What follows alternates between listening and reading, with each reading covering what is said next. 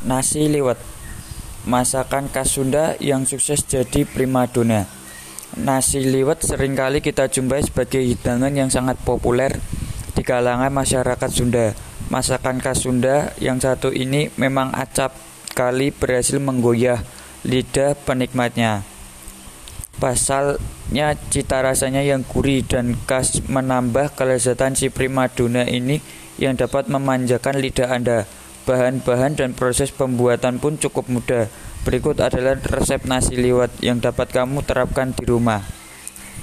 Bahan-bahan: beras 1 liter, air secukupnya, terigu penyedap rasa secukupnya, bawang putih 6 siung, daun salam 5 lembar, garam secukupnya, tahu dan tempe yang sudah digoreng, sambal, lalapan.